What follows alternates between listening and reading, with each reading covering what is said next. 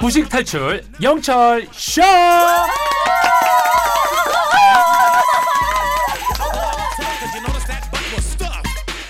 우리 모두가 무식을 탈출하는 그날 배지될 곧땅 코너죠. 매주 목요일엔 역사 시간입니다. 스타 강사 이다지 쌤 어서 오세요. 네, 안녕하세요. 역사 강사 이다지입니다. 3028번님이 저도 역사 선생님인데 늘 다시 듣기로 이다지 쌤 방송 다시 들어요.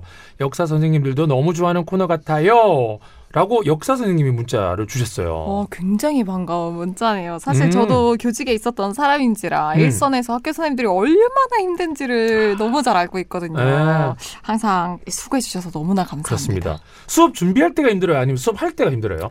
사실 수업은 힘들지 않고요. 어. 그거 이외에 사실 행정 처리 업무들이 너무나 많기 때문에 학교에서 아. 있을 때는 그런 게 많이 힘들었었던 것 같아요. 그렇군요. 오히려 수업 준비하고 싶은데 그거 이외에 교육청에 뭐 음. 공문 보내는 거 이런 거 하는 게 힘들었던 것 같아요. 아 그렇군요. 제가 비껴갔네요 질문 그죠? 네. 수업 준비가 힘들어요. 수업 힘들었더니 그거 말고 끝나고 아이 그럴 수 있죠. 그렇죠 그렇죠.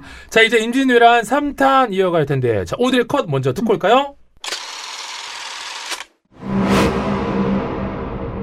자 이번에는 누구의 이순신일까요? 이 목소리가 누구죠? 솔직히 저는 감도 안 와요 누군지가. 처음에 목소리로는 네. 예. 이게 2016년에 방영된 임진왜란 1592 드라마 중에서 이순신 역할을 맡았던 최수종 씨 와, 목소리였습니다. 진짜 왜요? 아니 사실 최수정 씨는 사극의 왕이시잖아요. 그죠? 예. 사극에서 왕 맡으시고 장보고까지는 알고 있었는데 사실 설마 이순신 장군까지 연기하신 줄은 몰랐어요. 예전에 퀴즈 많이 났잖아요. 뭐 세종, 뭐 태종, 정- 세종, 태종, 정종, 세종, 최수종. 이렇게.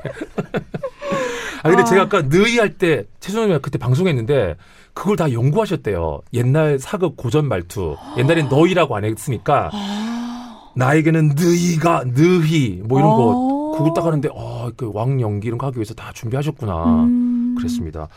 자, 지난주는 이제 임진왜란 특집 2탄에서 당시 조선의 정세까지 배웠었죠. 네, 맞습니다. 간단하게 복습해 보면 임진왜란 1탄은 임진왜란을 일으켰던 도요토미 히데요시가 전국을 평정했던 일본의 정세에 대해서 알아봤고요. 2탄에서는 우리나라의 정세도 살펴보고 전쟁 초기 일본군들이 배를 타고 부산으로 들어와서 20일 만에 서울까지 밀고 들어온 얘기까지 배웠습니다. 그랬죠. 오늘은 임진왜란 특집 3탄 드디어 이순신의 출연으로 이어갑니다.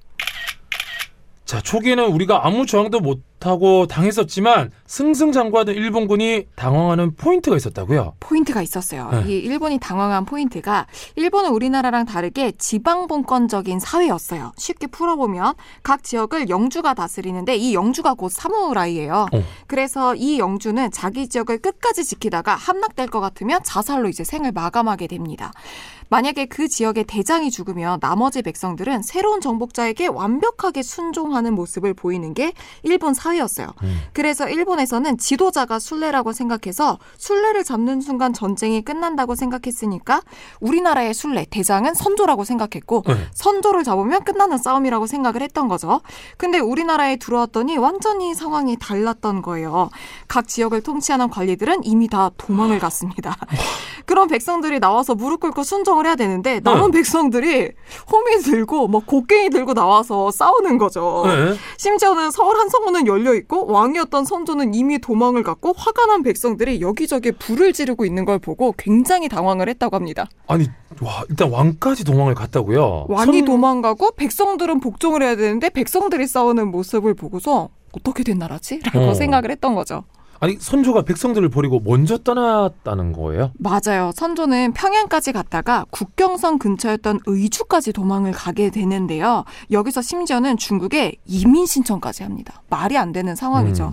근데 더더욱이 꼴불견인 게 중국에서 이거를 거절을 했어요. 네. 이 정도면 이제 우리나라는 언제 망해도 사실상 이상하지 않을 만한 나라로 보였습니다.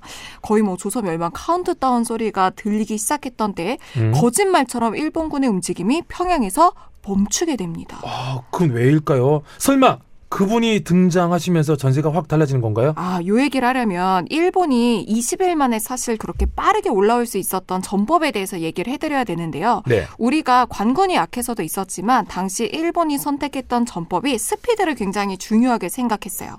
전쟁에서 속도를 내고 싶을 때 제일 방해가 되는 게 음식 같은 걸 나르는 보급 부대입니다. 음. 아무래도 전쟁을 빨리 해서 치고 나가도 보급 부대는 물품을 이제 싣고서 이동해야 되니까 시간이 걸리잖아요. 그쵸. 근데 일본은 외란에서 이 보급 부대를 최소화했어요. 그러고 난 다음에 먼저 육지로 빠르게 치고 올라간 다음에 수군이 먼저 장악하고 있었던 우리나라의 전라도 경상도 지역을 약탈해서 어. 보급품을 지원해주는 형태로 가려고 했던 거죠. 이 전법을 수륙 병진 작전이라고 하는데 당시에 보급 부대가 우리나라 최대 곡창지대인 전라도 경상도를 털어서 만나기로 했었던 거예요. 네. 일본이 간과했던 거 계산하지 못한 유일한 게 어, 어. 우리나라 최대 곡창지대 인 전라도를 지키는 좌수사가 이순신이었다는 거죠. 아, 요걸 놓쳤군요. 맞습니다. 예. 자, 얼마나 대단한 장수였길래 승승장구하던 일본이 그렇게까지 당황을 했을까요? 거의 뭐 진짜 우리나라 역사상 한 번 나올까 말까한 그런 위인이 아니었을까 싶어요. 네. 이순신이 전라 좌수사로 부임을 받은 게 1591년 2월. 전쟁 나기 딱 1년 전이었습니다. 음. 더 아찔한 게요.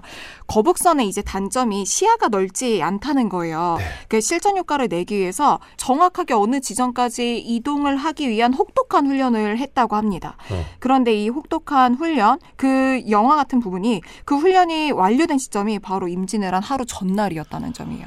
하루 전날 딱 완료가 됐다고요? 맞아요. 예. 야, 그야말로 영화 소재로 자주 등장할 수밖에 없는 드라마틱한 뒷얘기네요. 이순신 장군 이야기는 임진왜란 특집 사탄에 또 이어가도록 하겠고요. 자, 그럼 이제 가시기 전에 오늘도 복수 퀴즈 내두셔야죠. 이순신 장군은 임진왜란 전쟁이 나기 딱 1년 전 우리나라 최대 곡창지대인 이곳 좌수사로 부임을 받게 되는데요. 이곳은 어디일까요? 자, 좀 전에 나왔죠. 보기는 제가 드립니다. 1번 전라도.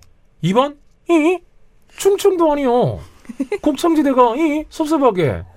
제가 많이 먹을 거라고 생각해서 2번 보내시는 것은 뭐냐면 그것은 자, 샵1077 짧은 문자 50원, 긴 문자 100원, 고릴라 무료인데 근데 아까 경상도하고 또 언급이 됐잖아요. 아, 그쵸. 충청도는 약간 곡창지대에서 좀 제외됐었나요? 충청도보다는 우리나라에도 최대 곡창지대면 어. 이곳과 이곳. 아, 그쪽이군요. 네. 예, 알겠습니다. 샵1077, 아, 이거 얘기했었죠? 네. 지금까지 역사스타 강사 이다지 쌤이었습니다. 이다지 쌤 오늘도 고맙습니다. 네, 감사합니다.